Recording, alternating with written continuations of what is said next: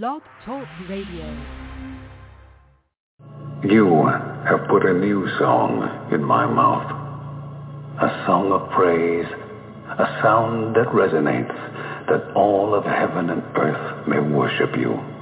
We tread the hills to meet with you, to see your majesty in all that surrounds us. For it speaks and displays the eternal God of ages, creator, author, victor. In love, you established an everlasting covenant with your people, and it's your love that captivates us. As children of the King, we rush in as waves unrestrained, overcome, overwhelmed, that the King crowned in glory and splendor would reach down to place a crown upon our heads. So we raise our banner, the banner we boldly stand under, the banner of Jesus Christ. From dusk to dawn, from age to age, your praise resounds in all the earth. Deliverer, Redeemer, ruler of an everlasting kingdom that cannot be shaken. We trust in the name of Christ Jesus, the only King, forever.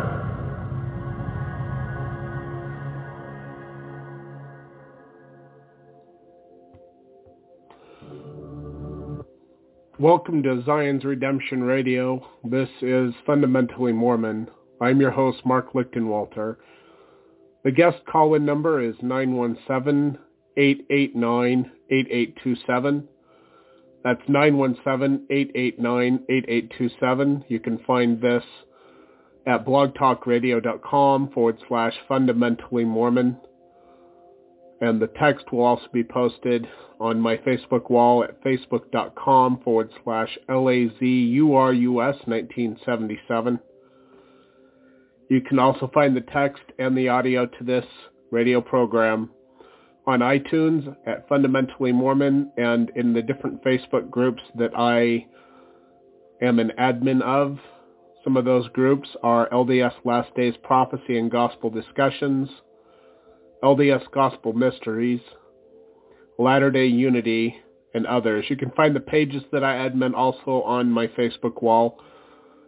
And if you enjoy this program, please friend request me or follow me and uh, make me one of your close friends. We try to put out as many episodes as we can during the week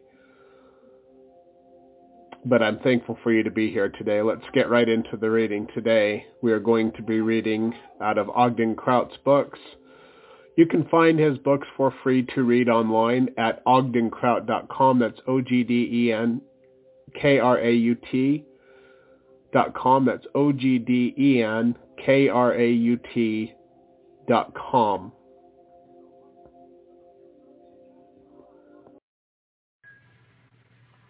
And today is March 15th, 2022. The guest call-in number is 917-889-8827, and there is a chat room available at blogtalkradio.com forward slash fundamentally Mormon. Today we're going to be continuing reading with uh, on chapter 5 of how to qualify for the celestial kingdom today. And the chapter is all about temporal and spiritual realities. I think it's called spiritual and temporal realities. It's a really important chapter. Um, it's something that needs to be repeated over and over and over again just to help us to remember these concepts. Uh, I think it's really important to understand. So um, we're going to get into that reading in just a minute. But last night Kim, was it last night that our cat had babies? Like there's two different cats and they both had babies. Yeah, both of them did last night. One had them up in the barn and the other had it under one of our kids' beds. Yeah. So Can you hear me? we Yeah. found them. Yeah. Am, I, was it Amberly that found them yesterday, and then Olivia found the other found one? her cat, yep. Because Amberly's cat is Cyrus, so Amberly found Cyrus's. And then Lydia went up to go get all the supplies for the kittens and the mom up in the loft or the attic. And um, when she went up there, she found the other ones. So Um, if you have a few minutes, um, you probably don't, do you? So uh, I just remembered that she told me. Before yeah. I'm on the minor, go. Okay, she said that you needed um, energy drinks, and they have them on sale here, and I didn't grab any, and I just booked it out of the store so I could be here to talk to you. But if you have just a few minutes, I'll go in and grab them for you so you have them for tomorrow. Okay, I didn't know that we were all out. She said you have one for tomorrow. Oh, great. Okay. All right. Yeah. Okay. Well, I can't read. Obviously, I'm driving. So this book for the listening audience. We usually, um, I try to really uh, pre-record these, and then I usually post the text online at uh, tumblr.com forward slash fundamentally Mormon, and then also on YouTube at YouTube, or not YouTube, uh, well, I do post it on YouTube too. Usually, it's youtube.com forward slash user forward slash God is my compass, and then um, I usually post the text and the notifications for the radio show at facebook.com forward slash L-A-Z-U-R-U-S 1977. And, uh, but, but, uh, usually we're reading, uh, books that are online and this particular book is not online. I found this book in the uh, 2000, 2001, maybe even 1999. It was probably 1999, right uh, after I got off my mission, that I found this book at Deseret Book with the CDs that and the workbook and everything that goes with this uh, with this book. Um, and I have worn these books out.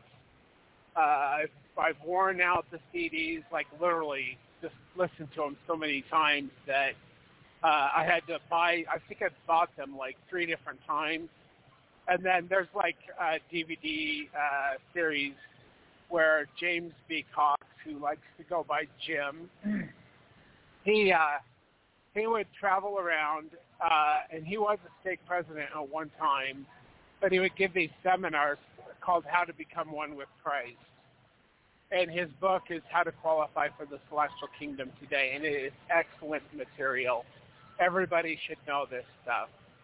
Um, it's just, I, I can't stress the importance of this particular book, but I haven't read it um, online because it's not a book that I have permission to read. However, um, fair use uh, means that I can read and comment on uh, the book as I'm reading it, and they actually can't do anything about it. Um, I was friends with James B. Cox or Jim Cox uh, when I lived in St. George from 2003 to 2006, and uh, used to go over to his house every week, and like we would talk, and he would teach me, and oh my gosh, I loved loved going and meeting with him whenever I could. Uh, just he's just a wealth of knowledge, and he's a you know he was a mainstream church member.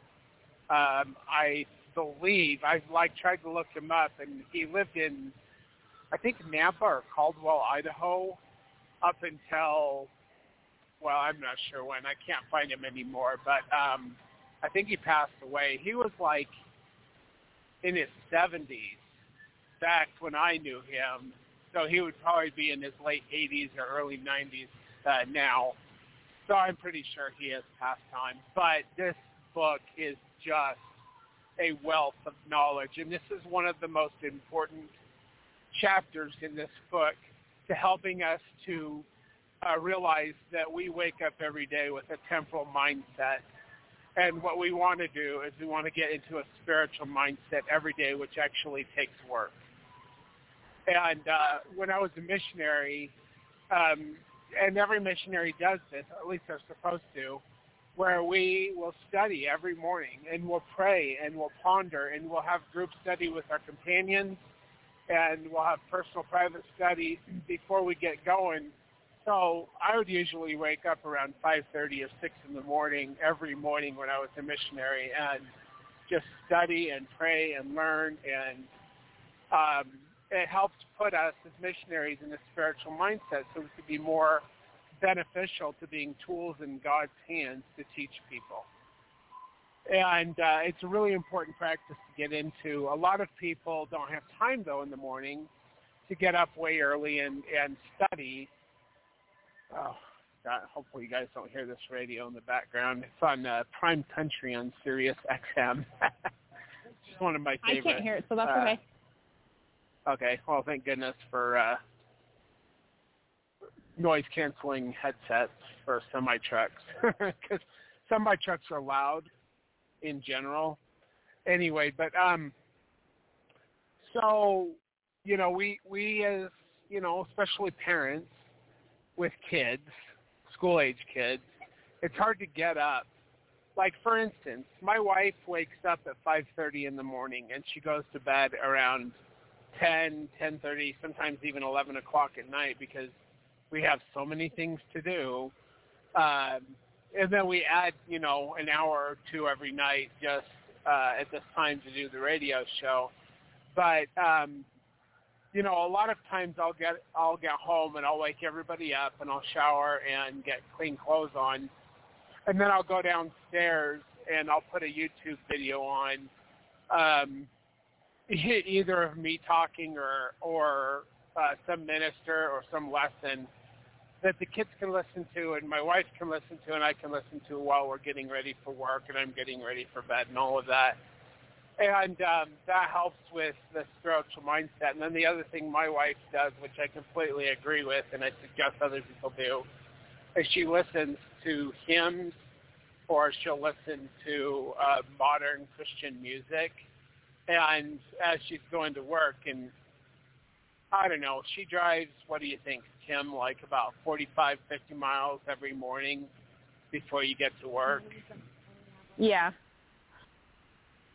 Yeah, so luckily she has a hybrid car that she can drive around in, so it's not killing us with gas. But um, when she's driving um, with the three younger kids in the back, she will be listening to K-Love. And what K-Love is is a modern Christian music station. And the theology of the K-Love, the K-Lovians is uh, the Trinity, but and we don't believe in the Trinity because we know better. But um, stuff that she's listening to helps her to get in a spiritual mindset so that she can be focused during the day uh, serving.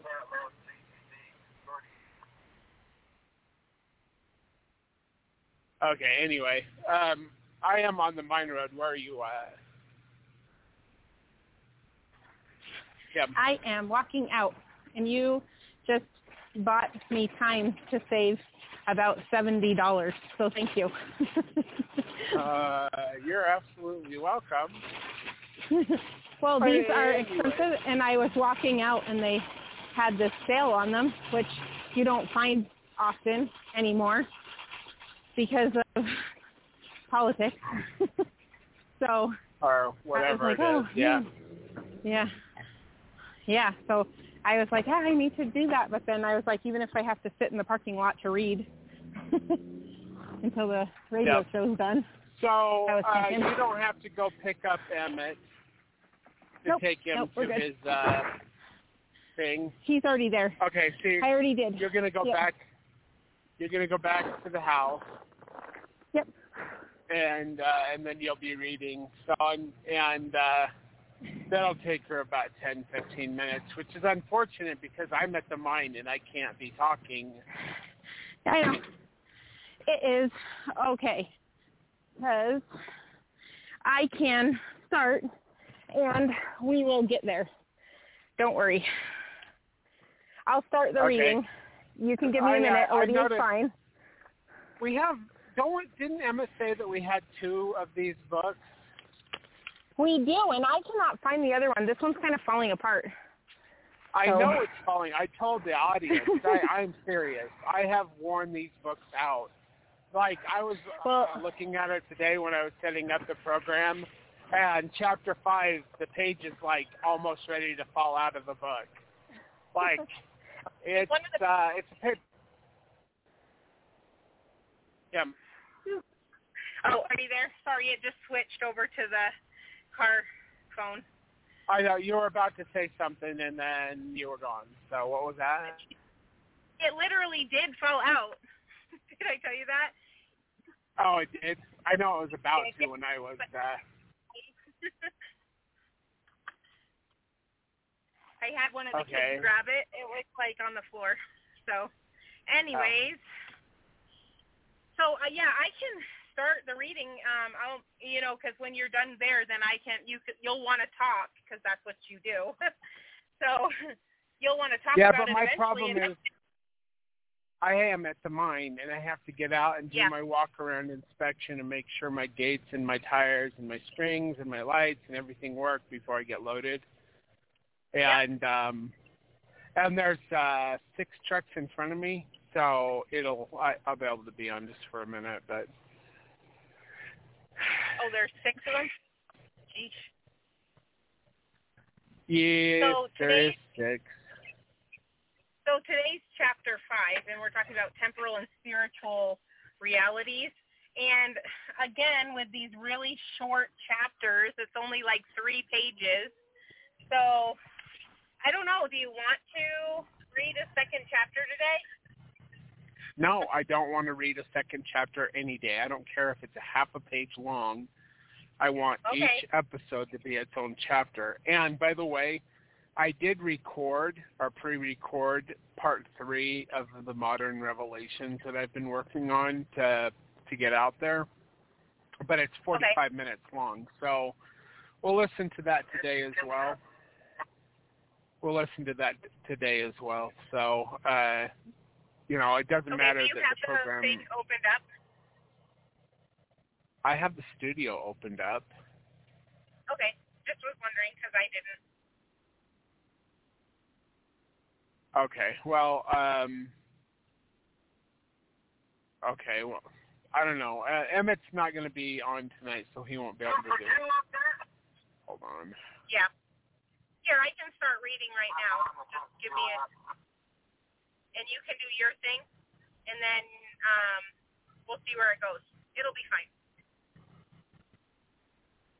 Okay, I'm just going to mute myself because all these guys are talking a whole bunch, but I'll be on. Yep.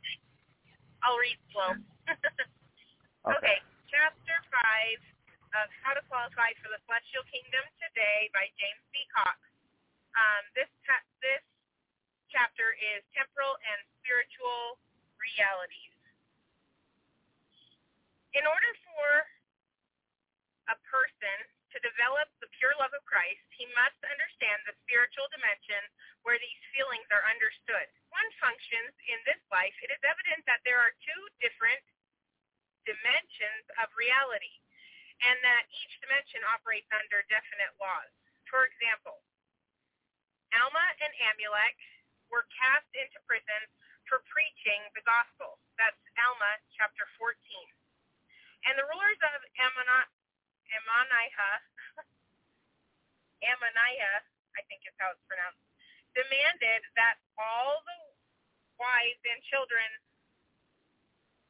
sorry, I lost my spot, and children of those men who believed the word of God should be cast into the fire.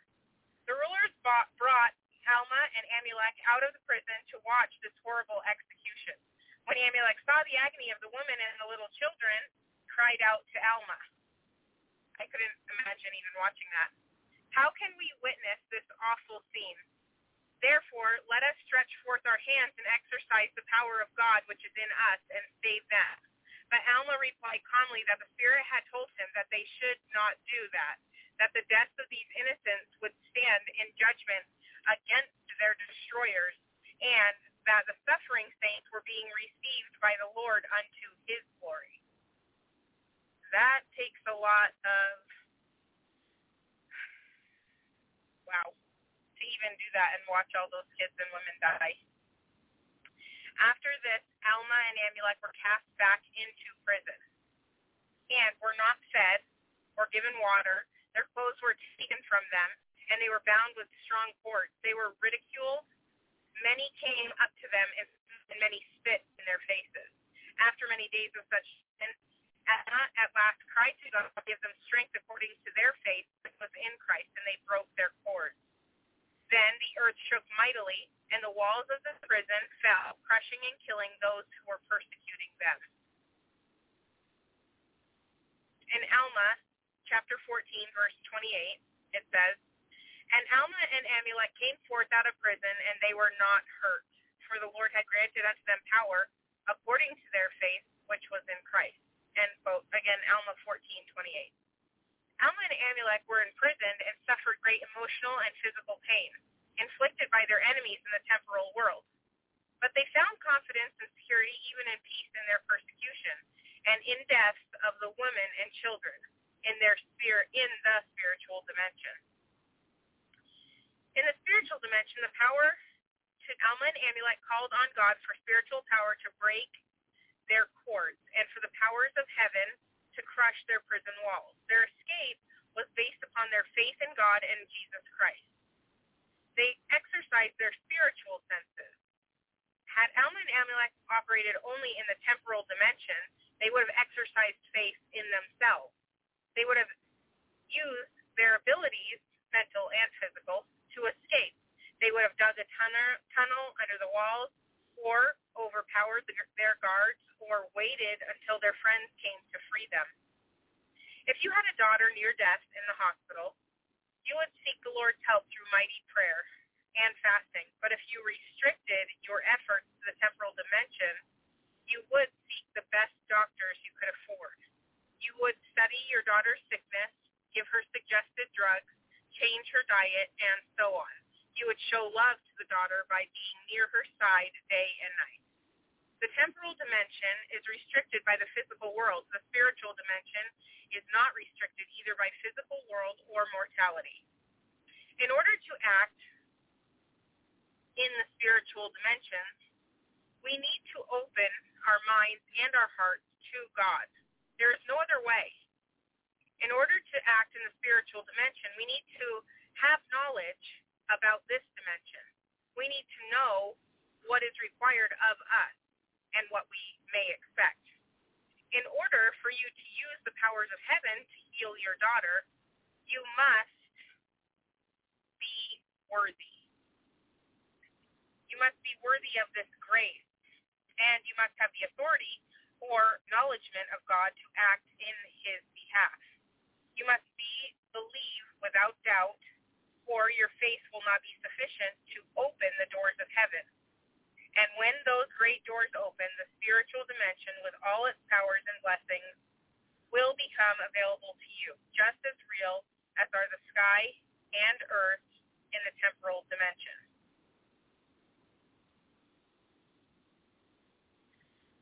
So, I don't know, I was thinking about what it was saying because um, I think there's always a, a fine line, but what Amulek um, and Alma did um, was full faith in God.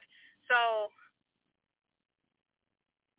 when well, so when we were in the hospital and we were praying and praying for our daughter to be healed so that she could stay here with us, um, I have all faith in God that He had the power and you know, definitely the knowledge to heal her and make her whole. Um, he did not. So um, I know that my husband has um, his own revelation on that. Um, it still hurts, obviously, and it's painful. I have a hard time thinking about this chapter where the kids and the mothers and they were just being burned in the fire and they couldn't do anything about it or call down um, I don't know what would have been more painful, the women who were and children who were burning or the men have to sit there and watch that because I feel like the people who live afterwards, they, you know, have to live with that that feeling, that agony, that memory um, for their life. So I feel like that's just a lot to go through. Um, anyways, but when it's talking about um, acting in the spiritual dimension or if you're in the temporal dimension. Um, when when you're in the temporal dimension and um, you you know seek help of doctors and you're seeking help of um, pharmacies, the pharmaceuticals, or um, other, uh, it's not necessarily a bad thing that you are um, learning about this dimension and you're learning about um, like me, I like science. I like to know how things work and how things um, get together, come together, how the molecules even um, act or react with each other. Uh, I know my son likes that also. But um, there is only so much that you can do. And even um, when you access the spiritual dimension, I know that having a knowledge of the temporal one, but accessing the spiritual one, will help you to know where to look or what it is that you need to do. Because, um, yes, God can heal, and He is a healer, and can help in all things. Um, and whether it be a miraculous um, enigma as to why something was healed um, is one thing, but also learning um, is part of this life. And so learning about the temporal dimension and then calling upon um, God and having him help you through a spiritual one um, sometimes is the way that it has to be. It just depends on what it is that we are meant to learn and how we're meant to grow, um, I feel like, in this life. And I don't know, even with the, the last um, experience that we had had um, with our daughter, I don't know that I've entirely grown very much from that, other than maybe being maybe sour about the whole experience, um, frustrated or worried, scared, afraid, all of that stuff. Um, yeah. So I don't know. That's just, I guess, my own personal belief on the matter. I don't know if you had anything you wanted to say about that, Mark, but he might also be um, busy at the moment. Well, there's the a couple of different things. Can you hear me? Yeah. Yeah, I can hear you. Okay. Okay. In the testimony of Aria, which is um, a translation that has been received within the last 10 years or I don't remember. Anyway, but um, Jesus talks to Aria after, you know, Aria is the wife of one of the wives of Jesus Christ. And he tells her that she Oh my gosh. This is why I don't talk up here. Any anyway, he tells her that uh Oh my gosh. He tells her that she will eventually face martyrdom. And I can't remember exactly how, if it's burning or beheading or what it is. But he does tell her, you know, you're going to have to go through this thing but um, he will take the pain away from her, and it'll be as but just a moment of time. And so when we're thinking about the the women and children who died in the fires with Amulek and Alma, um, their pain was but a small moment, and then God took it away from them. And uh, with our baby, like she came and she wasn't ready to be in, into this mortality. Anyway, hold on. No, never mind. All right. Anyway, but um, and there's free agency involved in life and death. And when we have a spiritual mindset, we realize that this life is just temporary, even though it feels so long. And you know, we miss our baby, and we did everything we could do to save her. Um, it was her her free agency that was most important. And remember when um, I was giving you and her a blessing, and you looked yeah. at me and you knew that she wasn't going to make it.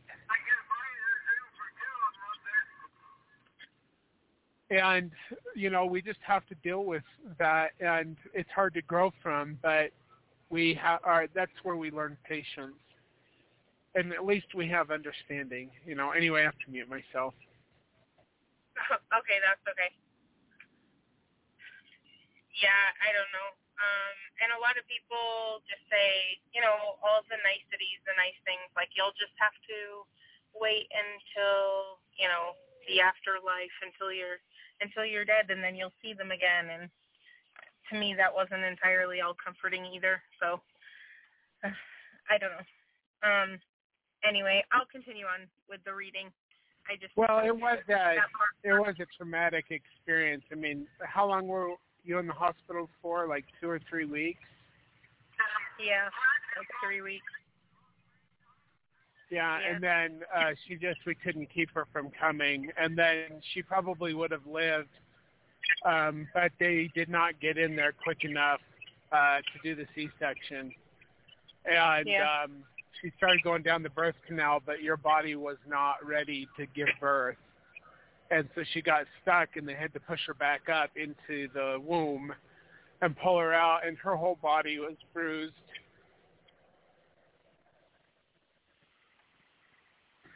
And she only lived 13 hours. And like this is one of the greatest fears that I have is losing a child, you know. Mhm. But uh you know, there's there's nothing that we could do about it. You know, and I wish that there was, but you know, it is what it is, and we have to accept it. And and you know, it's been um, a hard experience, but we know that she's still around. Um, our daughter Eliza has seen her in the spirit with with Ezekiel, our son, who also died you know, Yeah. and um, I, the other thing I wanted to say about the thing that happened with Alma and Amulek and those uh, poor children and those poor women that died, um, it was important that could be a testimony against the wicked so they could be destroyed. Because God can't destroy people just because he wants to destroy them. There has to be a reason and these people stand as a testimony against these people. And let me tell you that when um, in the society of, of of God, in the great beyond, um, there is a war going on, and through the process of time, they realize that more of the int- uh, that are created. Uh, are going to be well not more but there's going to be a large division that are wicked and slothful. And if god allows them to exist he will they will they will um they'll destroy the kingdom.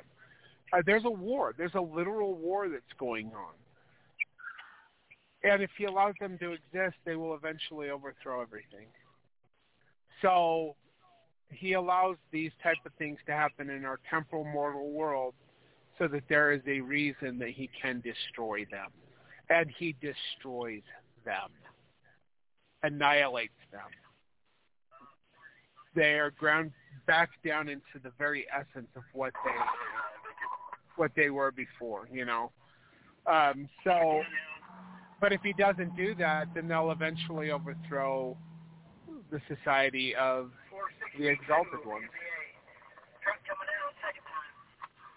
462, thank you. Anyway, so, you know, I, it's hard to understand from a from a temple perspective. Oh my gosh, it's hard to, mm-hmm. to understand when you you only see things from a temporal perspective. But let me tell you, this life means nothing compared to the life of uh, that is beyond this world. There's it's so much more important um, that things are set up right. That you know sometimes we have to go through these horrible things um, so that things can be done properly. And these these children and these women who died and our baby, our babies that died, they're going to have life in the resurrection. But even more than that, because of our understanding given through the prophet Joseph Smith in the lecture at the Grove, we understand that after this world has gone through its course, that a new heaven and a new earth will be created. And that we will be able to go back into mortality again to gain a higher resurrection. And uh, understanding that and understanding these things helps us to to cope with with all of this but it's not easy you know it's not ever going to Yeah. be easy to lose a child or to lose a wife or to lose a husband or whatever. The people but that you love. when we understand, yeah, when we understand that there's more to this life than just this life, so much more. And we understand that the progression of the gods and multiple mortal proba- probations and all of the things that that were originally taught in the Restoration, which has been lost by a lot of the Restorationist movements, um, we can understand things, and it, it makes it easier just to to be able to accept these things, even though they're hard. So, anyway, I'll mute myself again. Okay. A babe newly born into the world learns about his temporal environment and his experiences, and, or I'm sorry, as he experiences it. He touches and watches and listens. He stuffs things into his mouth to find out how they taste. When he grows older, he will learn of more complicated things. He will learn suffering by suffering and sin by sinning. In time, his experience in the temporal dimension may overwhelm his spiritual sensitivities. For what man knoweth the things of a man, save the spirit of a man which is in him? Even so the things of God knoweth no man, but the Spirit of God. But the natural man receiveth not the things of the Spirit of God, for they are foolishness unto him. Neither can he know them, because they are spiritually discerned. That's uh, 1 Corinthians, 1 Corinthians chapter 2, verse 10 and verse, I mean, verse 11 and also verse 14. Because a natural man has never experienced the spiritual dimension, it ceases to exist for him. It's like object permanence to a toddler. um, sorry, tangent. But the spiritual dimension does exist, whether it is recognized or not and it has no physical limitations. You might have a son or a daughter on a mission in England or China, and though the spiritual dimension being bring protection, love, and inspiration to them, you can cause the doors to open in far off countries to your missionary and cause the rain to come or to stop and the sun to hold its position or great mountains to move. But in the temporal dimension, you are limited to helping only those who are physically near you, near to you, or who can be reached by phone or mail. In the Book of Mormon, Jacob defined truth or reality as things, eh, this is Jacob chapter 4 verse 13, things as they really are and of things as they really will be. He explains that the Spirit speaketh the truth and truth explains that which is real. And that's in Jacob chapter 4 verse 13. This concept that the truth is not only reality is repeated in the Doctrine and Covenants in D&C chapter 93, verse 24. And the truth is knowledge of things as they are, and as they were, and as they are to come. To perceive reality is to understand things as they really exist. One's mind can perceive and interpret spiritual realities as well as temporal realities. The scriptures are definite and, re- and recognizing that these two dimensions exist and are available to man. In 2 Corinthians chapter 4 verse 18 it says, while we look not at things which are seen, but at the things which are not seen, for the things which are seen are temporal, but the things which are not seen are eternal. That's 2 Corinthians chapter 4 verse 18. And in 1 Nephi chapter 15 verse 32, and it came to pass that I said unto them that it was a representation of things both temporal and spiritual, yea, even the works which were done by the temporal body. That's First Nephi chapter 15, verse 32. Asking for whatsoever things ye stand in need, both spiritual and temporal. That's Alma chapter 7, verse 23. And our last scriptural quote is from D&C 29, verses 31 and 32. For by the power of my Spirit created I them, yea, all things both spiritual and temporal. First spiritual, secondly temporal, which is the beginning of my work. And again, first temporal and secondly spiritual, which is the last of my work. These two dimensions are meant to be mutually supportive. That is, they exist in a kind of partnership in which each enhances and enriches the other. Man, as he becomes aware, stands to benefit immeasurably, both temporally and spiritually, by exchange. For example, most of our experiences are in the physical world. It is in the physical world that we are that we earn our living, raise our family, associate with others, and spend much time in eating, exercising, and being entertained. Yet, each of us was sent to this world to overcome the world. D&C 64 verse 2. To put it under our control along with appetites, desires, and passions of mortality, Alma chapter 38 verse 12. This great temporal assignment can best be done through using the spiritual dimension. For example, if a couple is experiencing a great financial struggle or perhaps deep family problems, they have two dimensions through which to seek solutions. They can probe the ways of the world and perhaps solve their problems through reason, study, and effort. Or they may seek additional help through the spiritual dimension and receive insight and guidance and spiritual strength to endure and overcome.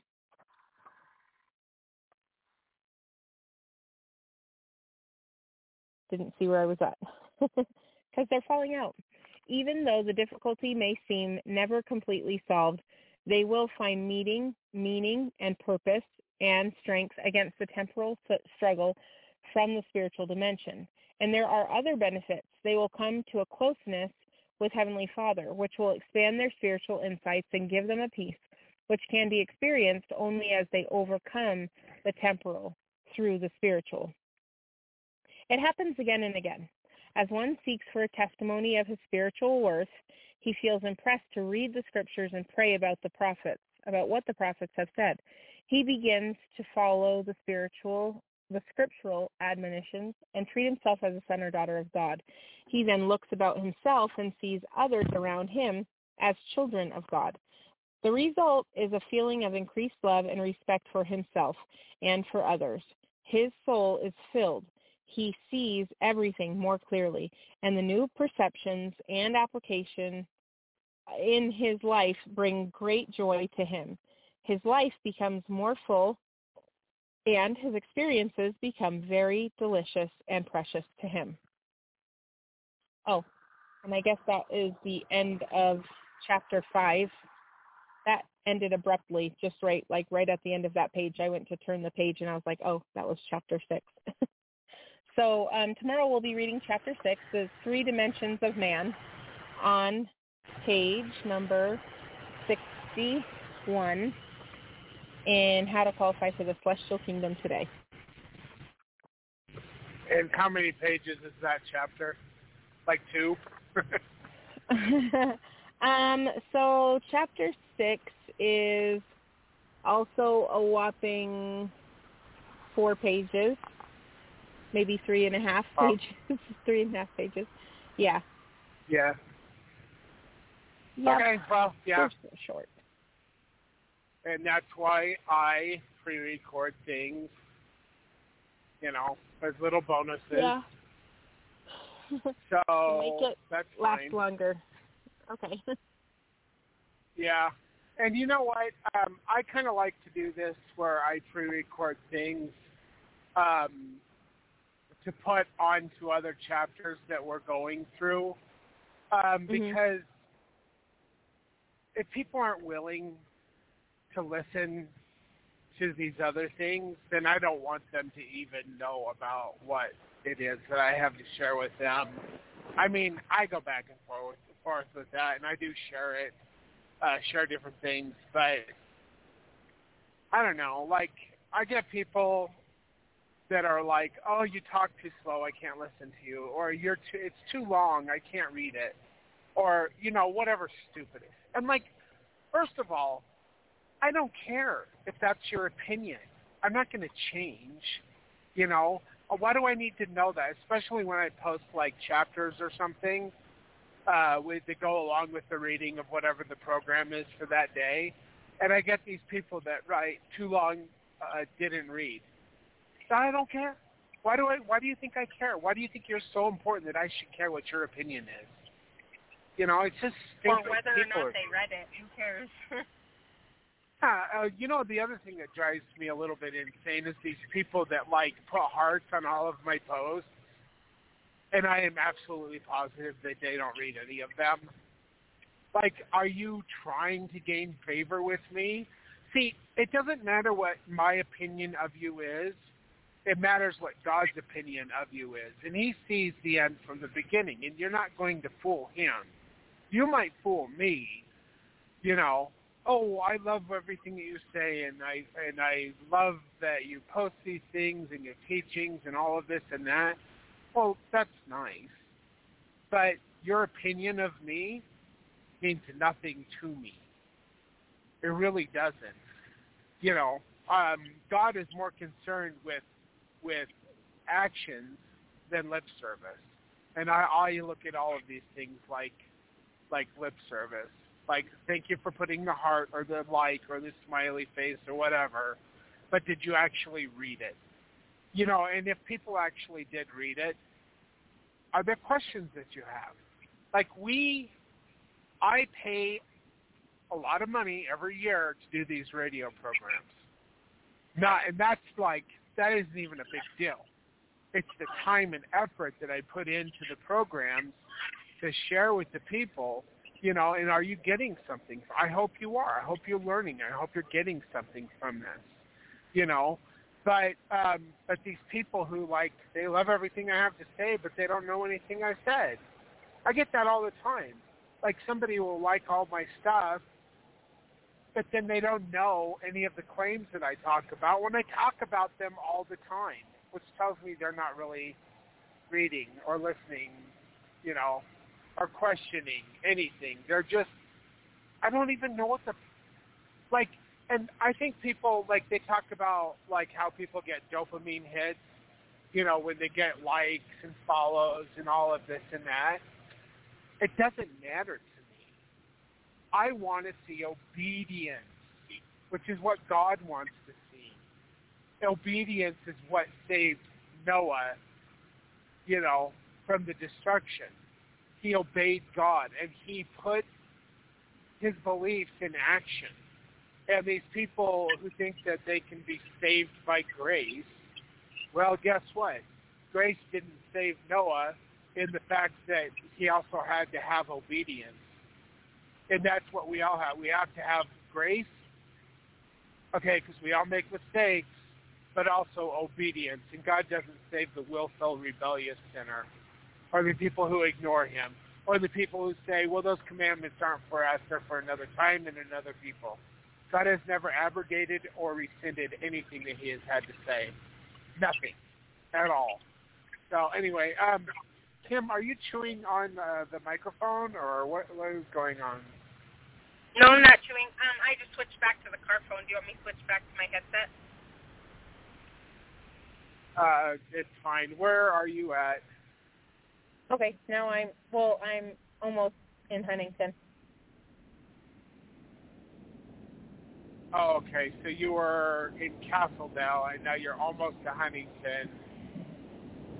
Did you read and drive at the same time? I might have slightly. Kim! you couldn't tell I did amazing. I love you, and I don't want you to kill yourself. Okay? I know, and I don't I'm want you to kill somebody else because I- you're doing all the things that you're not supposed to do. I know, but I knew, but I knew you were going to do that. But I'm good.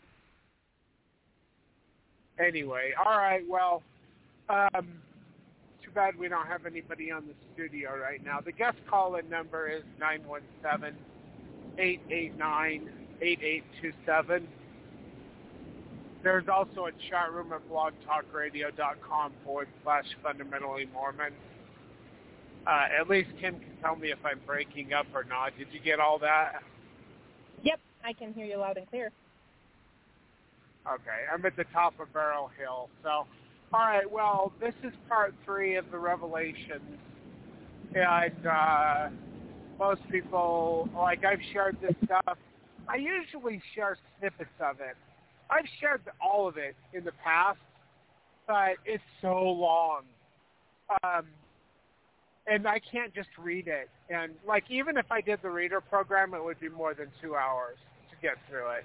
It's long, 283 verses or something like that. It's just ridiculous long, but it's important. All of this stuff is important.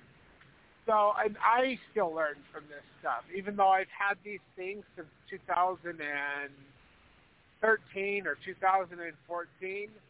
Like I still go over it, and I like I'm still learning from it. So it's a very powerful revelation uh, given by the Father and the Son. They kind of switch back and forth. And, like, you have to have discernment. Like, which one is talking? Because they go back and forth. You know, it's just interesting. I, I love the revelation, uh, and it's really important. That's why I'm sharing it. So this is Revelations Part 3, um, which isn't, I don't think I think we got to 43% of this revelation uh, in this recording.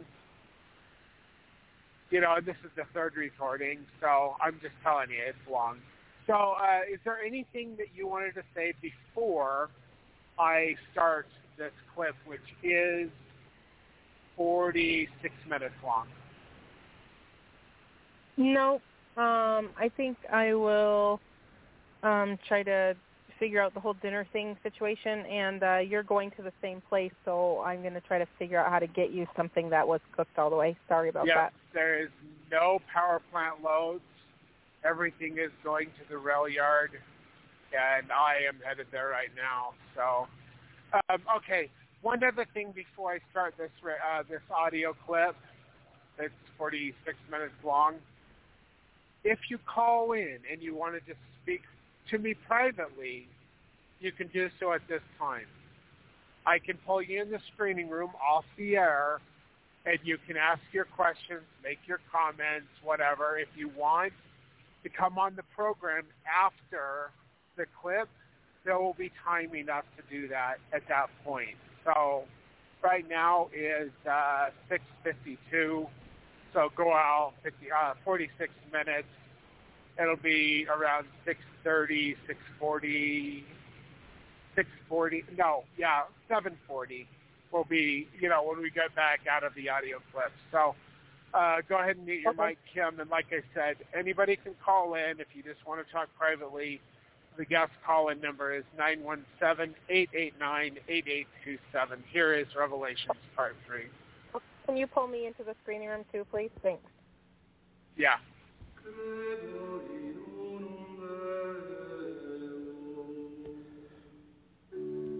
This is part three of Modern Revelation. Utah statehood. Did not Utah, saith the Lord, desire to become a state like unto all other states? And for this cause ye did forsake my law, even that of Abraham, O ye latter-day saints.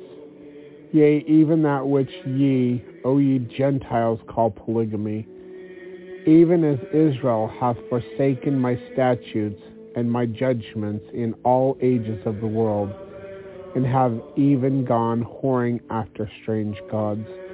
Now, real quick, I know there's a group of people who want to like deny that polygamy is a thing, but real quick, um, Joseph Smith wrote down the revelation of uh, for plural celestial marriage, which is found in D&C section 132.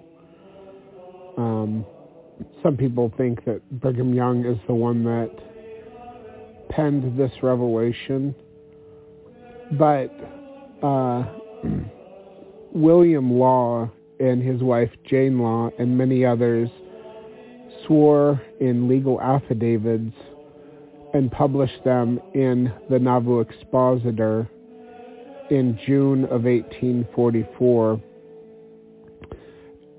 which stated, uh, well, William Law and Jane Law stated that Hyrum in April of 1844 read them the revelation on polygamy, and they were very opposed to polygamy and did not like that doctrine and other doctrines, but that's what the Nauvoo Expositor is all about. And they they swore that Hyrum read them that revelation in April of 1844.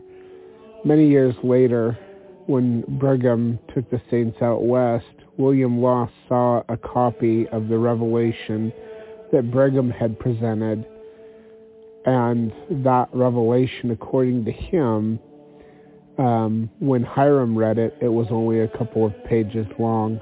But when Brigham presented the revelation, there was like eight or nine pages, uh, which shows that Brigham actually added many things to that revelation.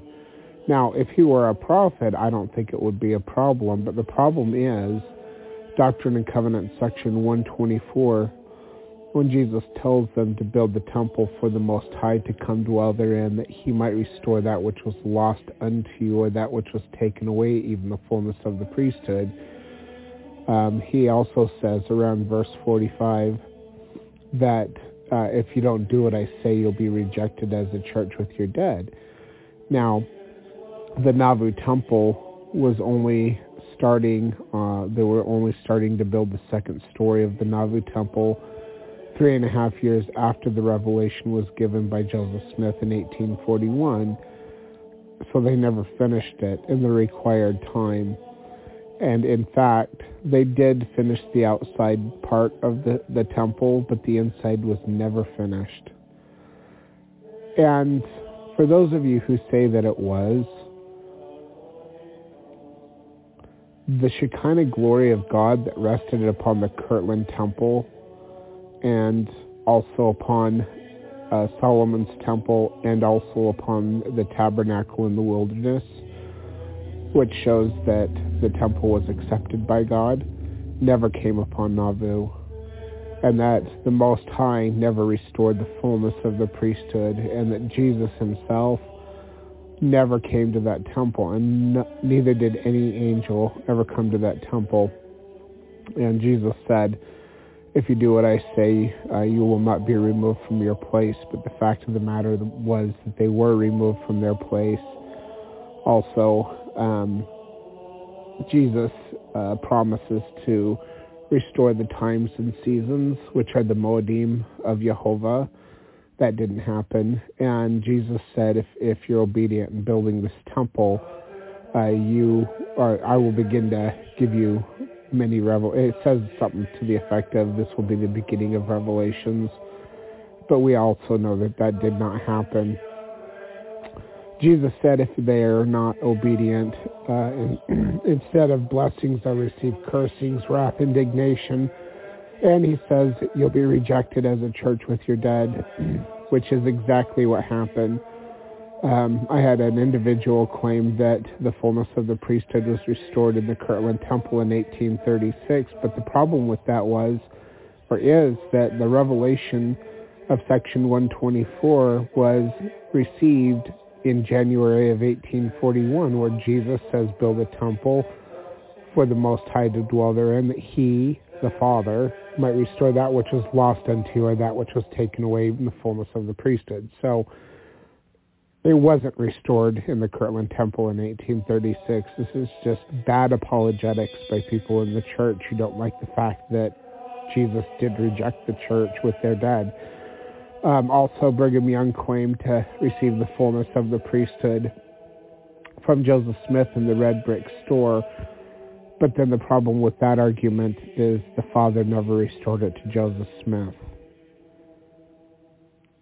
So the fact of the matter is the church was rejected with their dead. And Jesus said, all they who hinder this work in building the temple will be cursed to the third and fourth generation, which was between 120 to 160 years would have been the third and fourth generation.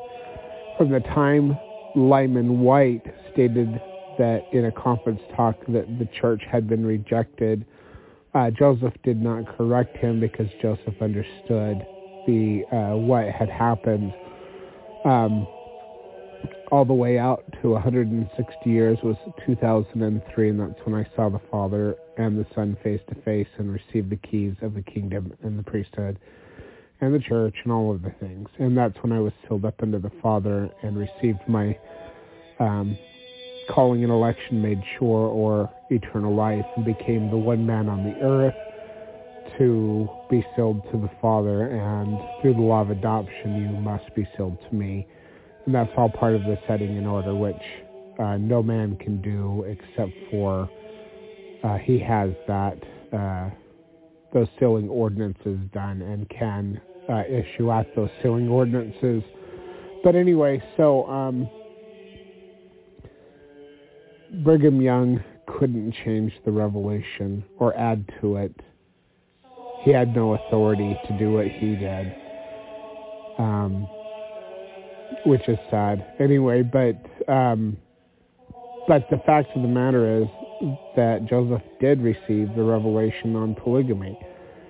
It may have been added to by Brigham Young, but the fact of the matter is the Nauvoo Expositor actually talks about that revelation, so we know that it existed before Brigham Young made it up as these people want to claim.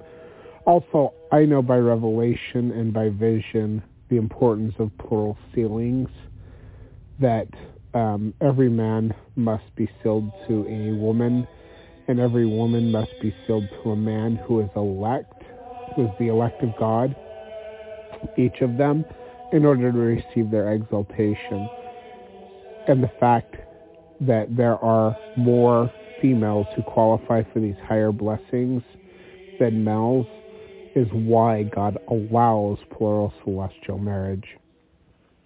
So um, I had an individual say, well, what about in China where there's more men than women? it doesn't matter about the ratio of men to women. It, it matters about the ratio of those who qualify for exaltation. That's the ratios that I'm talking about. So because there are many more females who qualify for exaltation, God allows them to be sealed to fewer men because there were fewer men who qualify for exaltation. Anyway, continuing on. And your presidencies, saith the Lord, have hearkened unto the voices of them whom I did not send. They did bow unto the clamor that those who call themselves Latter-day Saints should become should become in abominations. There is there of like unto all other nations, who in their wis- wisdom know not God and his righteous decrees concerning nations and their boundaries and habitations, which were before set by me and count the counsels of the sons of God before the world was made, even by them saith the Lord God of Israel. so the next part is called In the Days of Pharaoh. And it is for this reason that I, the Lord God of Israel, have raised up my servant, that he shall call down that which shall destroy mine enemies, even in times of old, yea, even in, even that Elijah, my son. So Elijah is actually a name and a title as well. And ye shall hearken unto his words, saith the Lord unto my people who are called Latter-day Saints, or ye shall be cut off, yea, forever, and be cast into the fire, saith the Lord God, who is is mighty to the consuming of those who fight against me, as in the days of Pharaoh. And this is one of the reasons why it makes me angry and upset that nobody will listen to me, because I know exactly who I am, and I know that people who reject me are going to receive certain punishment for that because God uh, told me if you don't accept me as your as His witness, then He won't accept you because I actually am the third member of the Godhead. I know that that sounds crazy, and you know what? I would rather. I wish that I didn't have to do this. I wish that I didn't have to share these things. I hate it everybody would think, well, if you're a member of the Godhead, wouldn't that be a great thing? Actually, it does have its benefits. But to be a member of the Godhead in mortality, especially the witness or the Redeemer, it it's not easy.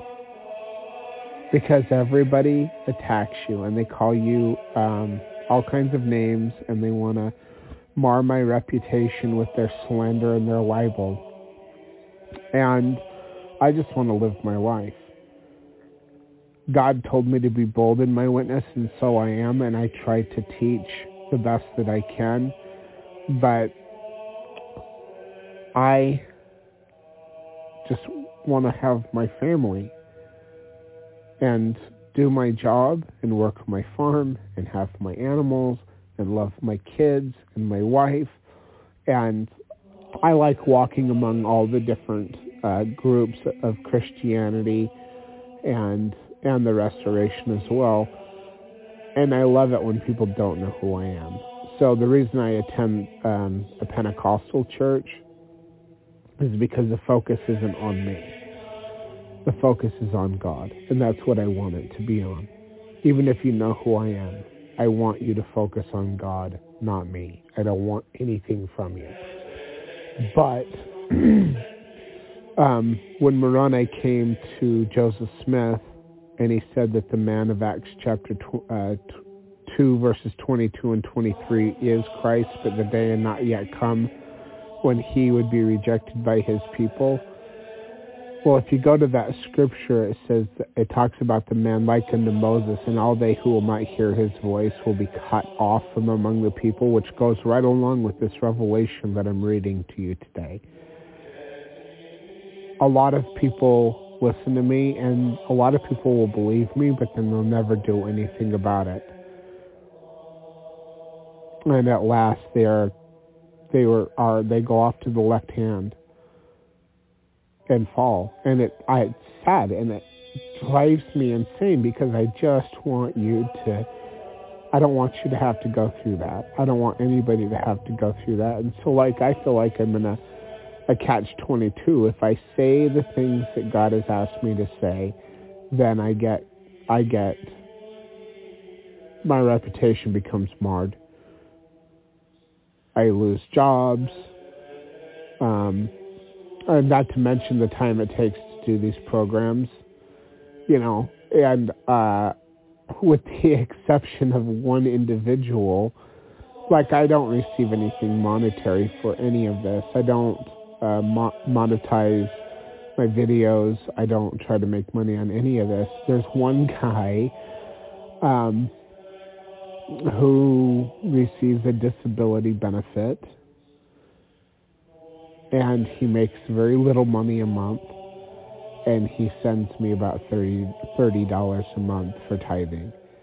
And I've asked him not to do this, and he argues with me and tells me God told him to do it, and he's going to do it, and you know, and I appreciate that. Um, there is a revelation that does talk about supporting me so that I can do this work, and maybe it's just my pride, but I don't want anybody to support me. When I was homeless and walking on the streets, I never begged for money. There was a time when I hadn't eaten for days, and I was trying to do everything I could to think of ways to earn money, like going to labor services where I could uh, do day labor or something. And this guy walked up to me and he just gave me twenty dollars. Now I was at a workforce uh, place looking for jobs, and I was clean, um, but I had no money for food.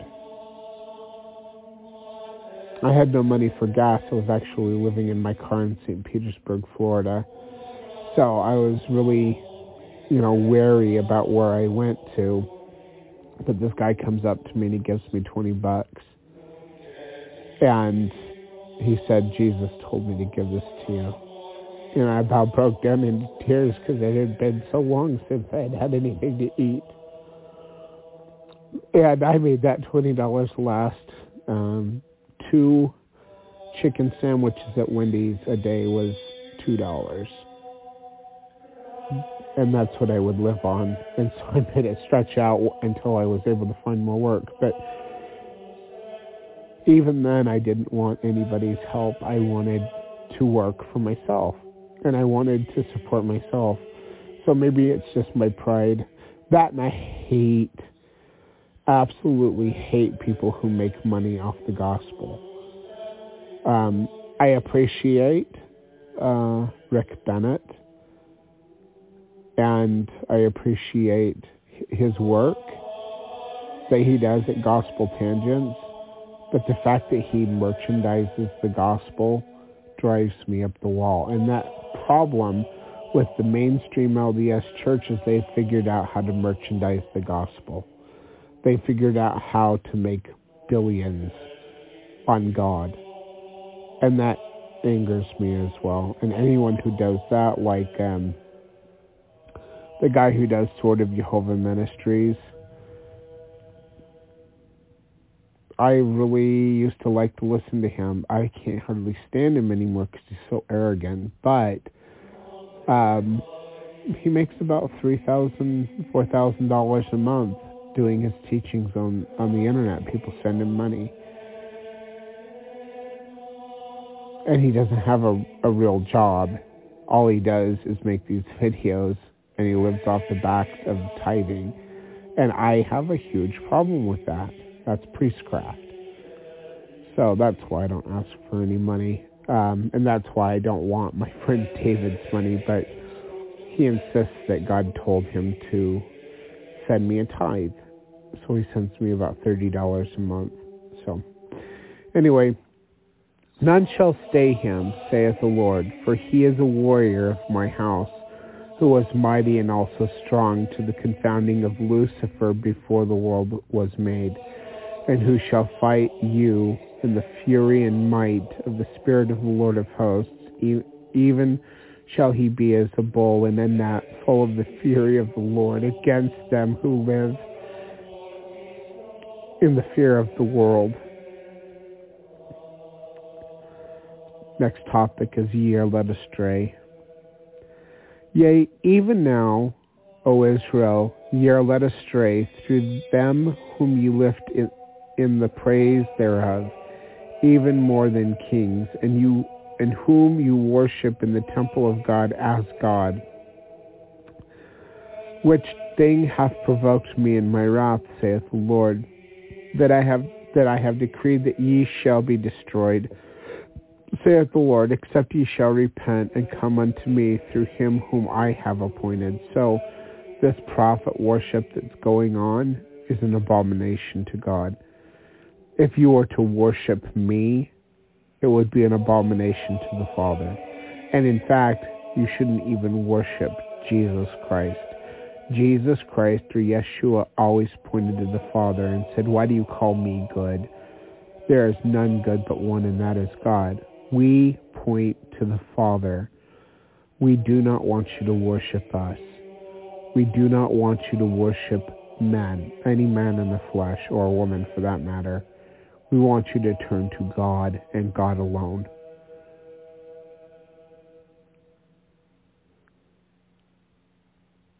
These men who lead this church, the mainstream uh, Brighamite LDS Church in Salt Lake City, Utah, people will justify to themselves and say, we're not worshiping them. Well, who's the one that sets the definition? It's not you. It's God. And if he says, you're worshiping them as a people, then that's exactly what you're doing. Which is sad because there is a curse that comes along with trusting in the flesh and putting somebody above God in the temple of God, which is exactly what Second Thessalonians is talking about. The man of sin, the son of perdition, is a man who sits in the temple of God and he puts himself above all that is called of God because he has the authority to change the church on the earth. And he is not doing it because he is commanded to by the Father. He is doing it because he is a wicked, evil uh, man who is adulterous in the fact that he should have been the bride of Christ, but he becomes a whore of Babylon going chasing off after capitalism and greed and wealth. They ignore the scripture. It is not given for one man to own that which is above another. Wherefore the whole world lies in sin. And if you will be a Zion people, you must be equal in all things, which all has to be followed in order for Zion to be redeemed, which they don't care about. These men do not care about. They care about the wealth and popularity with the world and how much money and control they can create and make. And it's sad. And because you believe the lie that they are prophets, seers, and revelators, you receive strong delusion that you all might be damned because you did not love the truth. But it's even worse than damnation. It's even worse. Because all they who will not hear my voice will be cut off from among the people.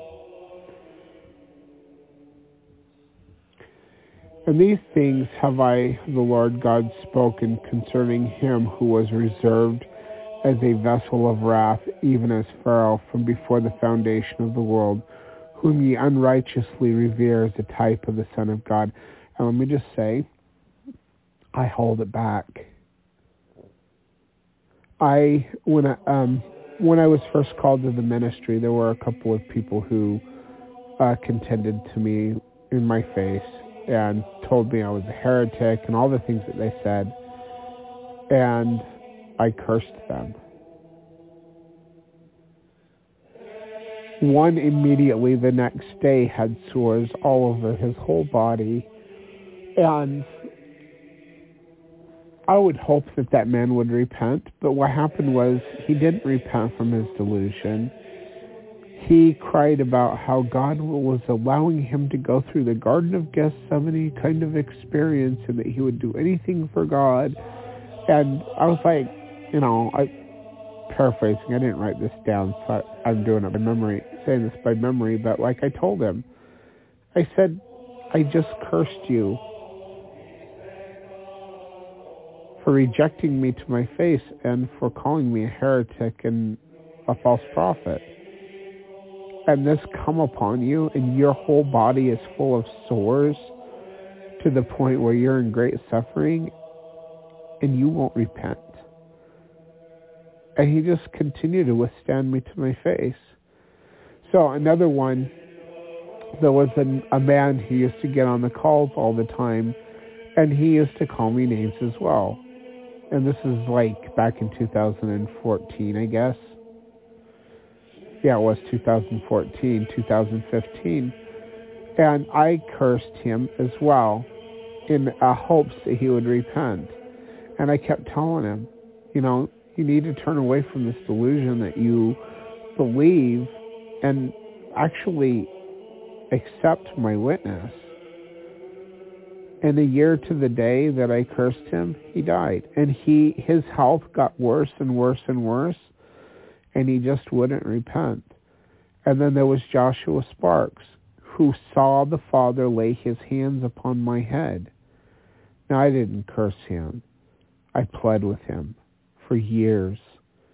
God gave him specific revelations, and we listen to him on this program sometimes, uh, telling him to do certain things. I didn't have anything to do with that revelation. Joshua received that directly from the Father himself. But Joshua couldn't let go of his false doctrines. And he never rejected me to my face, but he never was obedient to God's revelations. And God withdrew the blessing from him and along with that came a, a curse. And the last time I heard from Joshua was at the beginning in March of 2020 where he wrote to me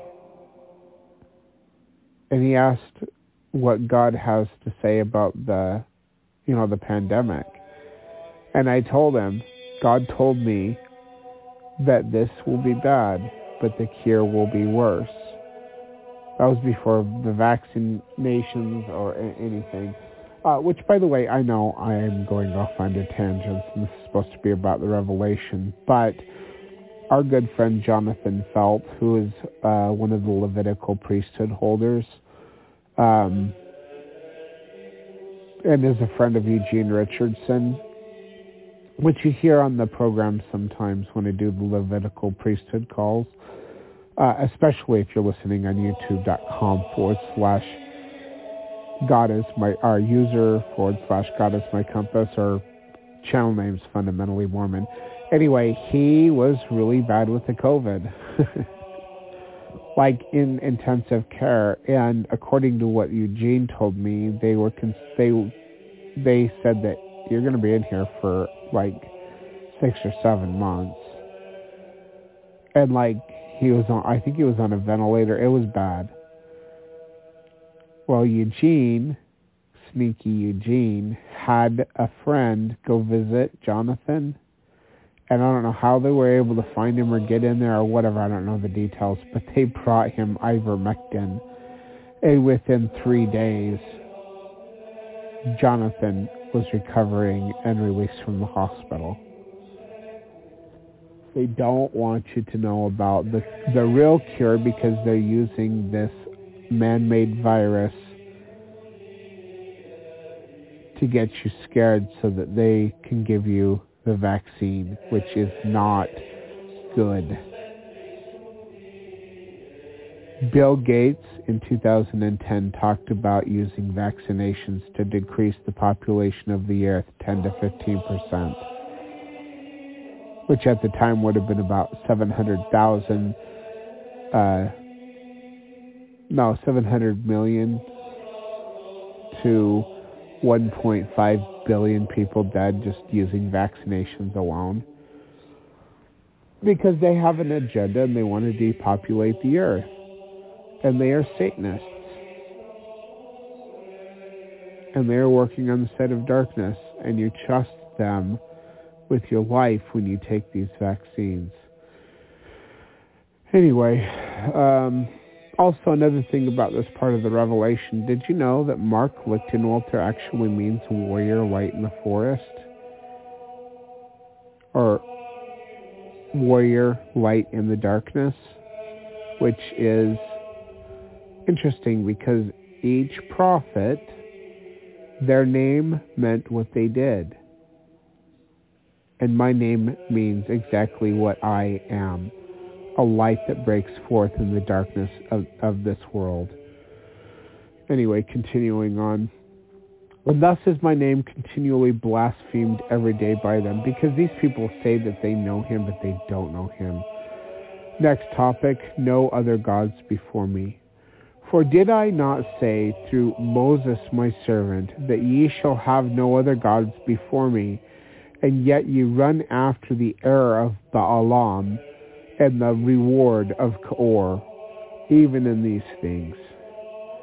Verily thus saith the Lord God unto you, O Israel, that ye be a separate and distinct people unto me, and that that ye not mingle your seed with the seed of Cain, and that ye and that ye cast them out of my house, that mine house be no more defiled and polluted, even in these things. So some people think that the seed of Cain is um, is black people, which kind of goes along with Moses, uh, where it talks about and and they uh, and the seed of Cain were not among us, and that they had black skin. Um, but I would say that um, the seed of Cain are these Babylonian businessmen who um, who turn the church into uh, a moneymaker machine. And they want to have the popularity of the world and not be a separate and distinct people and not go after Zion's redemption and the obedience that re- is required for Zion's redemption. Um, I think I'll just leave that topic alone for now. But um, the seed of Cain there's a mindset to the seed of Cain. It's not just uh, skin color.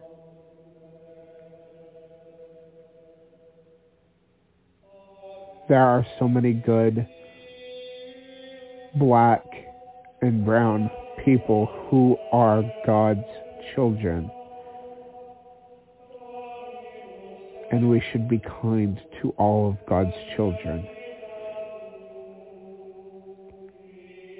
We should not be kind to the wicked who are not God's children, no matter what skin color they have. That's my opinion. Anyway, for it is not my will, saith the Lord, that Cain come in with you and partake of you with your blessings, O Israel, until the redemption of, of the earth and until all other sons and daughters of Adam have received their blessings. For this hath been my law, and shall be, saith the Lord, throughout all eternity. And whosoever knowingly shall transgress this law, saith the Lord, shall receive the curse thereof upon him and upon his seed forever. And this according to the curse which I, the Lord, did put upon him and his seed through the mouth of my servant Noah, your father. And how much greater, saith the Lord, was my servant Noah than those whom ye sustain as your presidents. That section is Father Adam, who is God. For saith, or for saith the Lord, that the curse should be removed, it would require one like unto Noah in authority that he should remove it and there was none greater excepting the Father, ah, Father Adam, who is God, even the Father of both heaven and earth. For ye, something really interesting about Noah. When he was born, emanate, light emanated from him. I think he was the son of Lamech. I don't know. It's been a while since I studied that. But like in the Apocrypha, there's some beautiful things about Noah. He was more than just a man. Like Michael, the archangel who came upon the earth to take a body and become an Adam, Noah was Gabriel, the archangel, who came into mortality. So there are others who are archangels who walk among you even today. Anyway, immortality even. For he, even he, O man, is the Father of heaven and the Father of earth. And this is life eternal, that they might know thee, O my Father, and thy sons whom thou hast sent, even Jesus, who is named the Christ, or the Messiah, and that they might know also that one mighty, that one who is mighty and who is strong, even who who even now standeth among the children of men, and they know him not. Even as they did not know thee, who hast sent them, nor did they know thy son Noah, when it was that he stood among the children of men, that they should be warned of that which that thou didst intend to do. I was actually thinking about this, where Jesus talks about these days would be like in the days of Noah, wherein eight were saved. My my family, they accept me. They know who I am. They've been here all along. They've seen the miracles. They've seen the healings. They've they've talked to the people who know that I am a true prophet sent by God. I don't know if I don't think that they've ever seen the glory of God come upon me, but some have, and they've been there when people have seen it. And like I was up in near Boise, Idaho, at Caldwell or Nampa or something like that. I was at a Flying J, and I was talking to three drivers in the driver's lounge and one of them saw light all around me. And he was blown away by it. And the other two drivers, they could feel the spirit, but they did not see the light around me. And I don't know why it is. I don't control it. I know when it comes. I know when it comes upon me, but I never know if anybody can see it or not you know, but my son and my wife have there's been people who have talked about that, that they saw that around me, but they have never seen it themselves. My son and my wife have also seen Lucifer. Well, not Lucifer. I hate that. His name is actually Hasatan, or the accuser. He Lucifer is a title. Anyway, which it means bearer of light and truth. It comes from the word Hillel in Hebrew, which means the same thing.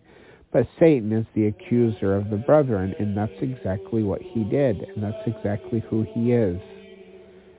And my wife has seen him, and so has my son, and so have I, and so have my my sisters and my brother and my mom and many other people in my family. Part of the reason I moved so much when I was a kid is because when I would move, the the spiritual persecution would stop for a time, and the longer I lived with somebody, um, the more paranormal, scary kind of stuff happened around me. All my life, even before I was uh, old enough to remember, my mom told me stories about stuff when I was a little kid, like a baby, two years old. So, um, so this individual and his archdemons have followed me around my entire life because they know exactly who I am. Exactly who I am. And they hate it. But I was just thinking, so my mom, um, I don't talk to her anymore because she's a selfish, horrible individual. I just I don't want to have anything to do with her. I haven't talked to my dad either uh, because he just because of things. Anyway, um, but like back when I did talk to my mom, she was like, "Well, you can have those experiences, you know, and that's between you and God," and she didn't care. My other family members, they don't care.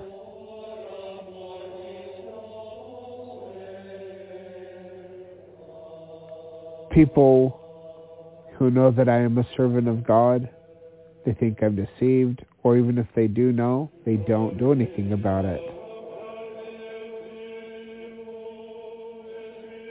And I was thinking of the the statement of Jesus that these days would be like the days of Noah, wherein eight were saved, and I was thinking about my family has seven people in it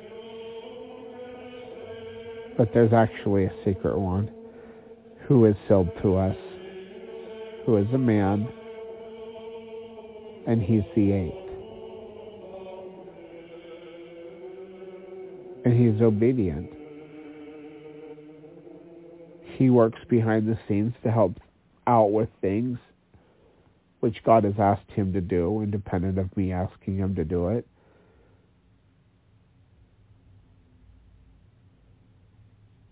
but there's only eight.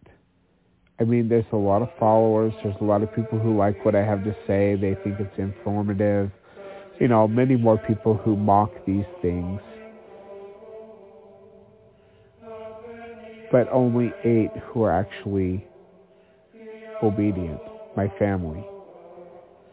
Anyway, continuing on. Worlds without end. For thus saith the Lord, if he said unto them, Whom the word of God should come, Ye are gods, why say ye that I blaspheme when I say that the sons of God are one with the Father, even as the only begotten who is one of his sons, and prayed that they would become even as they in might and intelligence and power worlds without end. And which of the sons of God hath the world not hated and scourged, saith the Father? And it is that the sons of Ham shall not partake of these things, saith the Father, for they, even they are upheld and praised by the world even at this time, even as the sons of Cain before the flood. And thus he who is friends with the world even in these things, is verily mine enemy, saith the Father, and shall be even unto their destruction. For it was that before the flood the sons of men did take unto them wives which were of the seed of Cain, and did provoke me in my wrath even in these things, for it was that all of the earth had gone after this exceeding great error, and it was that their seed, yea, even all of the earth, was in danger of being polluted and receiving the curse thereof, that the plan of salvation would thereby become frustrated. So what's happening is they were mixing so much because they were so liberal and so tolerant, so loving and so whatever, that they were mixing with the children of Cain, which was forbidden.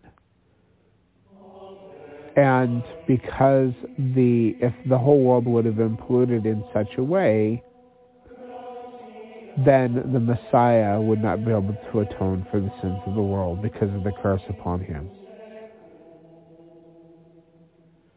And because the whole world was in danger of polluting their uh, the bloodline, which is important, God had to wipe it out. I don't know if he wanted to do that. But it was required, it had to happen in order for him to preserve the the elect bloodline so that the Messiah could be born in mortality.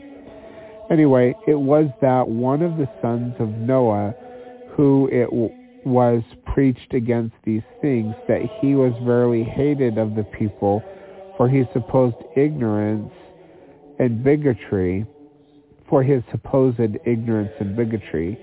Yea, even one of his sons, even Ham, also did take the wife of one of the daughters of Cain, and the daughters of Noah did also pollute themselves through their marriages. And in these things was my servant Noah vexed exceedingly, even sorely did he cry unto me concerning the vexation of his spirit in these things. Even night and day did he cry unto me.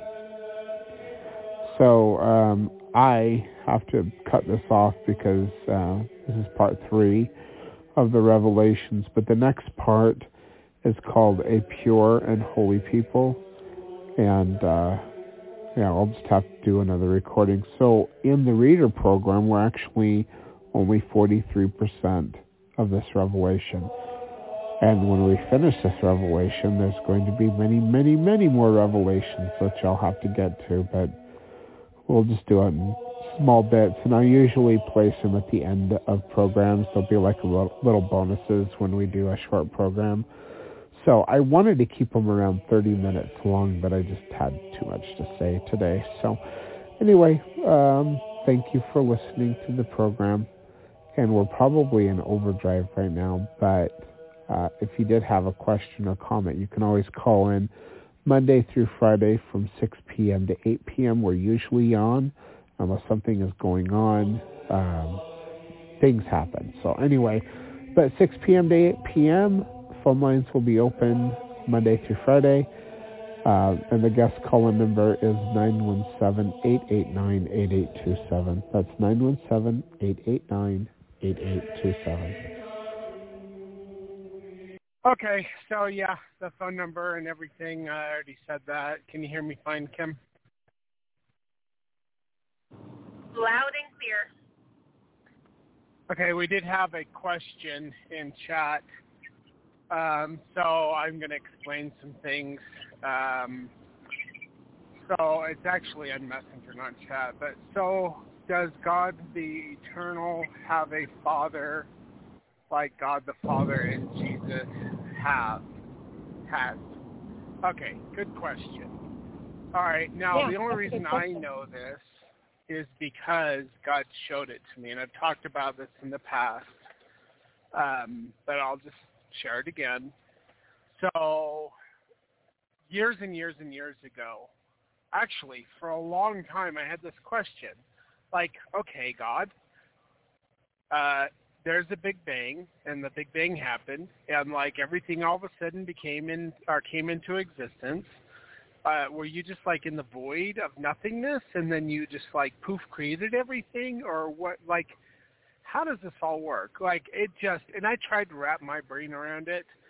I mean, very, uh, very much, very much mental exertion trying to understand this and asking God for years and years and years about this one question.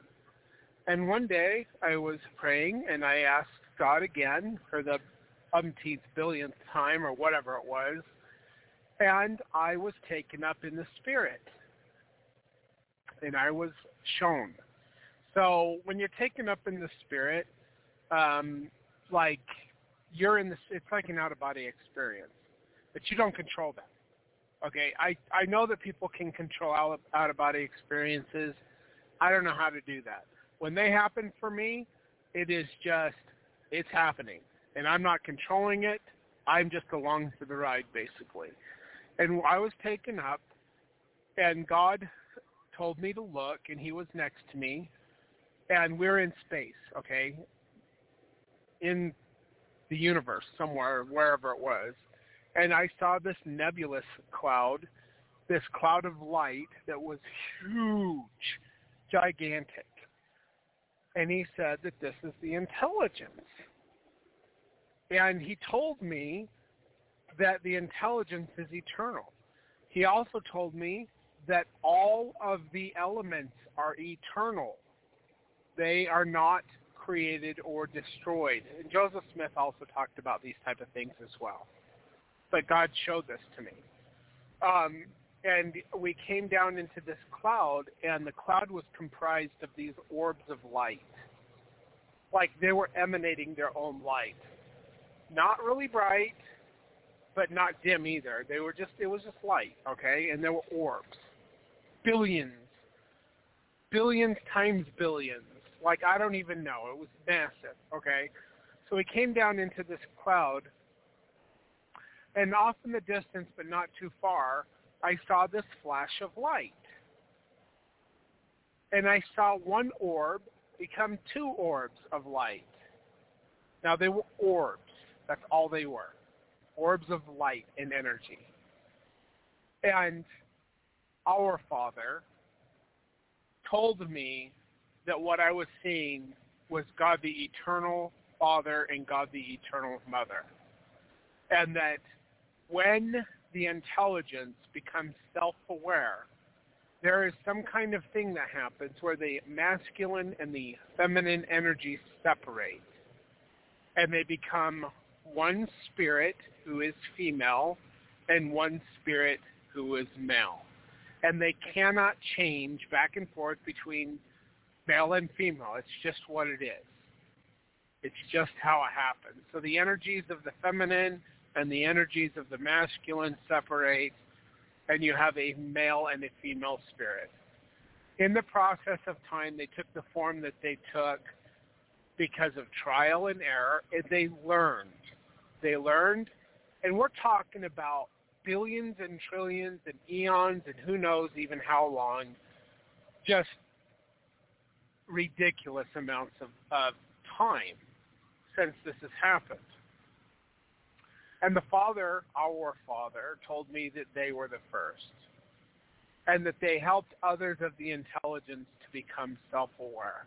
And they learned how to control and to manipulate the elements which are also eternal and the energies which are also eternal.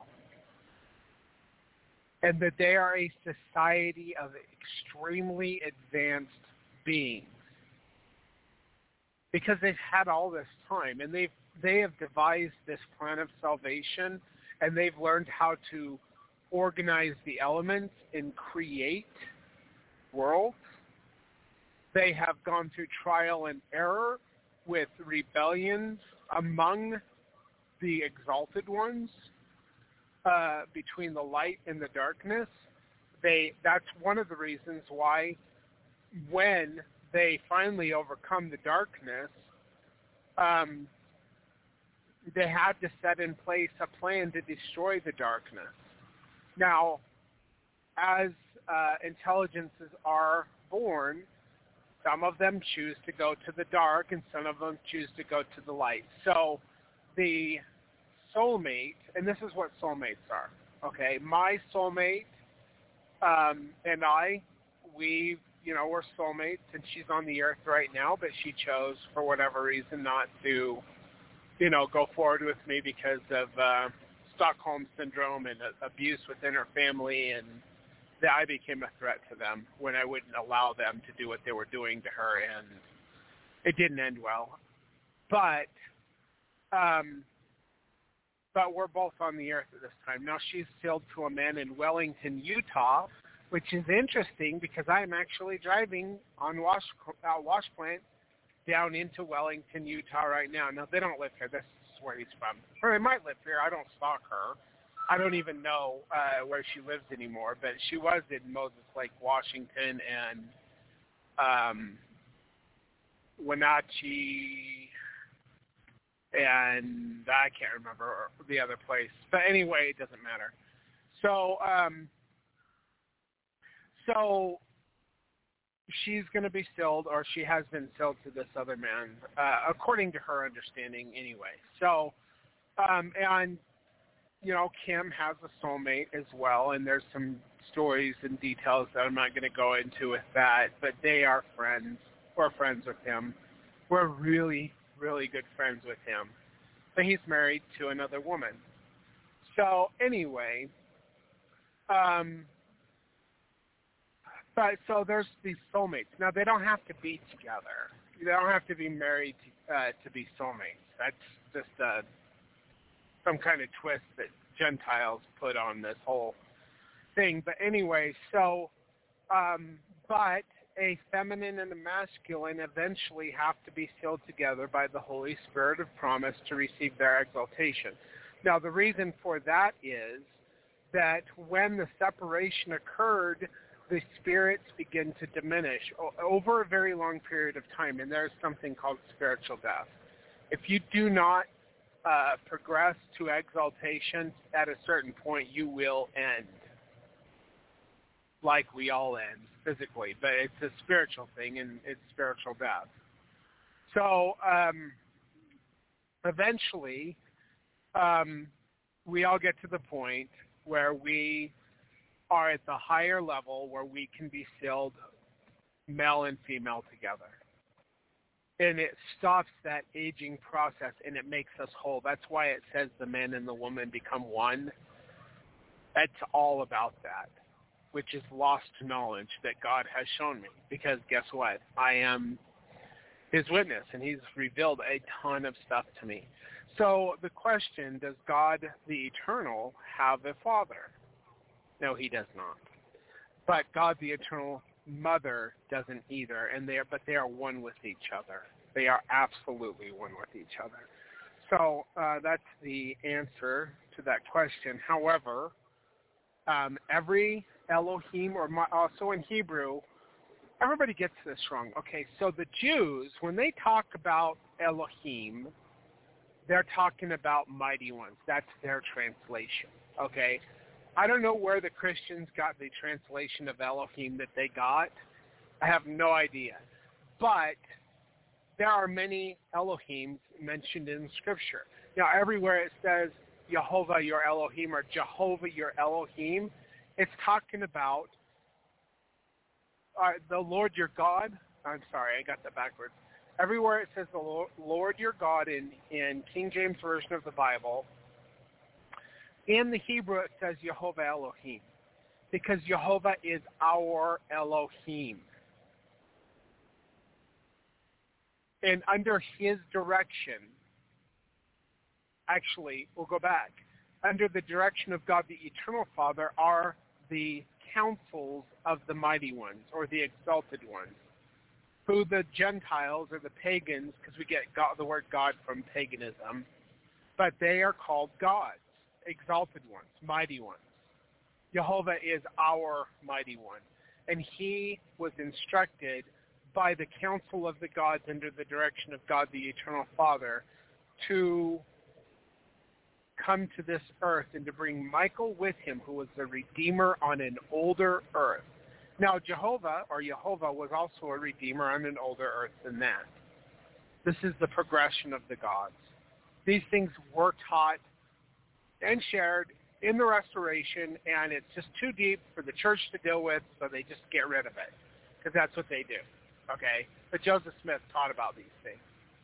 Now, the under the direction of Jehovah, our Elohim is Michael, who is God the Father for us, who is also called God the Creator. That's Michael. We learned that in the Temple Endowment. Under him are his two counselors, Mashiach ben Yosef and Mashiach ben Yo- uh, Judah, or Messiah ben David. That's Jesus. He is the Redeemer, God the Redeemer, the first witness of the Father, and God the witness, the second witness or apostle of the Father. So there is a line of authority, and there's a line of fathers above fathers above fathers, and that's why in Revelations chapter 1 it says Jesus Christ hath made us kings and priests unto God and his Father. And in Psalms 82 it talks about us being the God.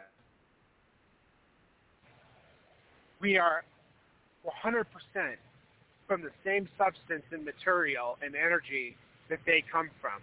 And we have the ability to progress to become like they are.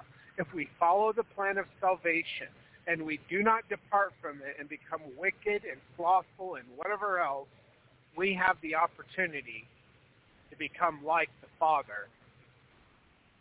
Absolutely. So I hope that answered your question, um, Tyler. Thank you for asking it.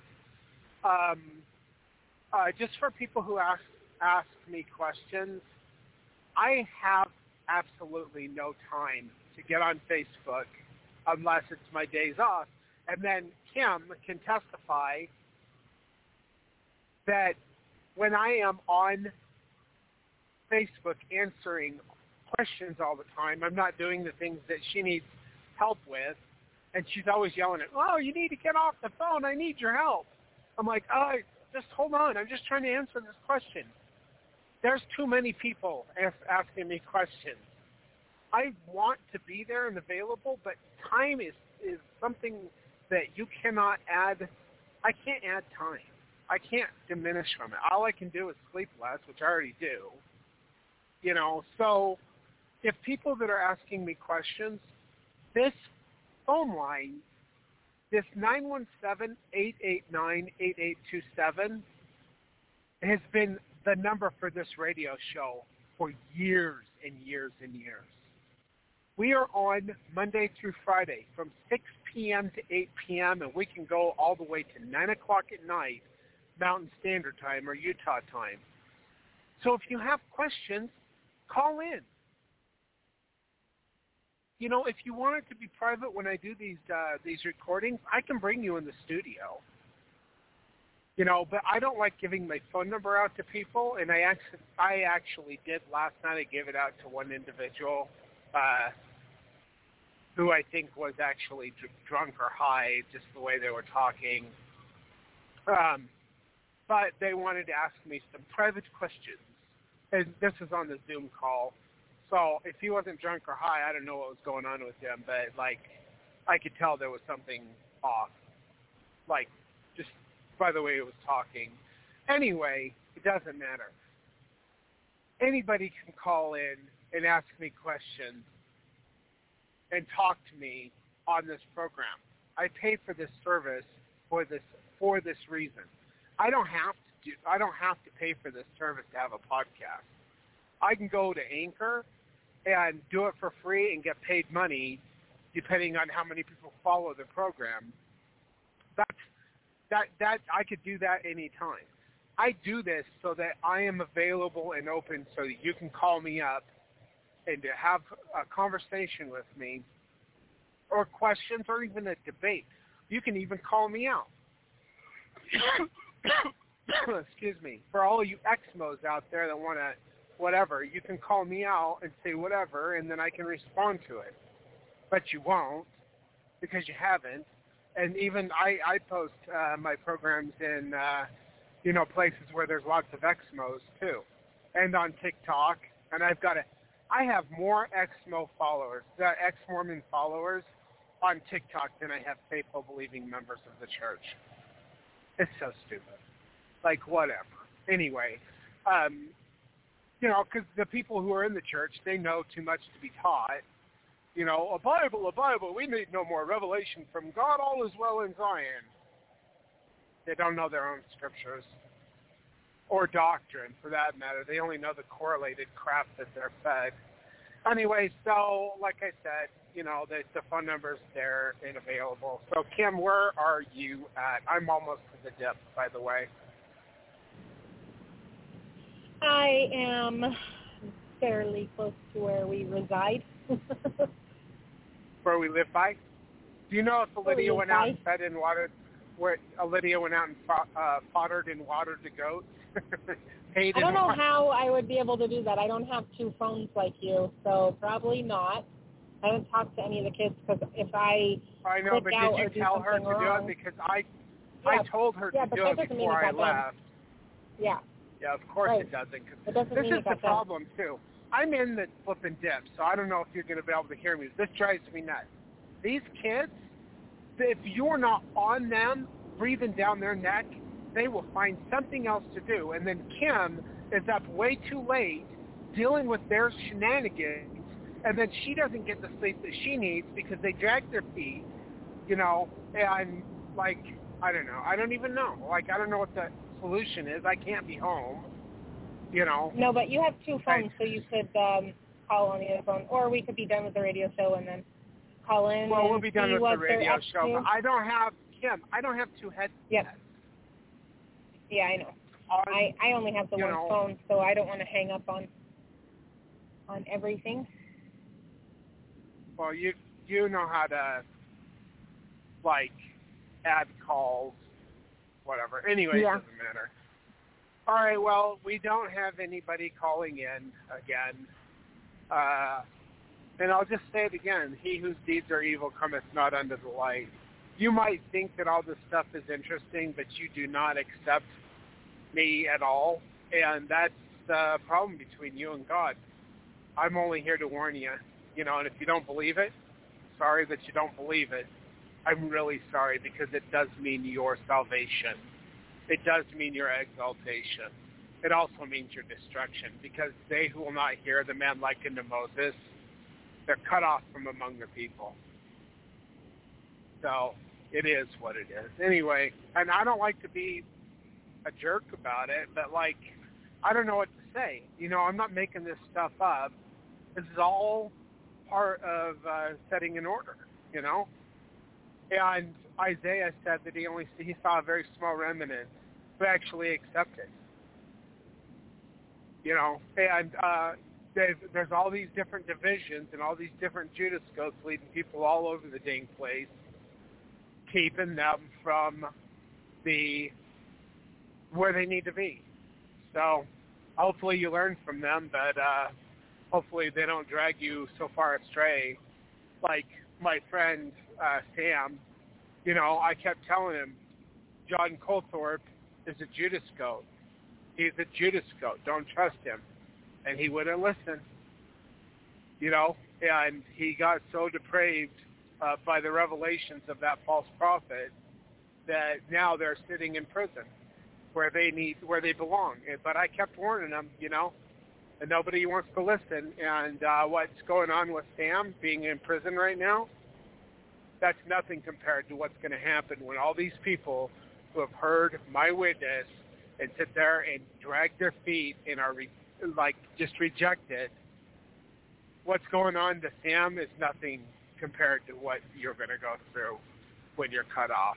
So anyway, all right. Well, I guess we'll be done with the program for today. It's almost uh, whatever. So I'll uh, I'll cue the music and uh, just thank you everyone for listening. We'll be back on with chapter six tomorrow. Do you remember okay. what the uh, what that chapter's called? No, I don't, and I'm driving and it's dark now, so I can't just look at the book. Okay, well, stop it with your reading and driving, Kim. You know how I feel about that. uh, you can stop your car if you need to, or we can just stop doing the radio shows. Like, you know, like I'm shouting into the closet. Nobody, nobody cares. So I don't know. We'll talk about it later. All right. Well, thank you everyone for listening. Take care. God bless. Hopefully. Goodbye. Thank you.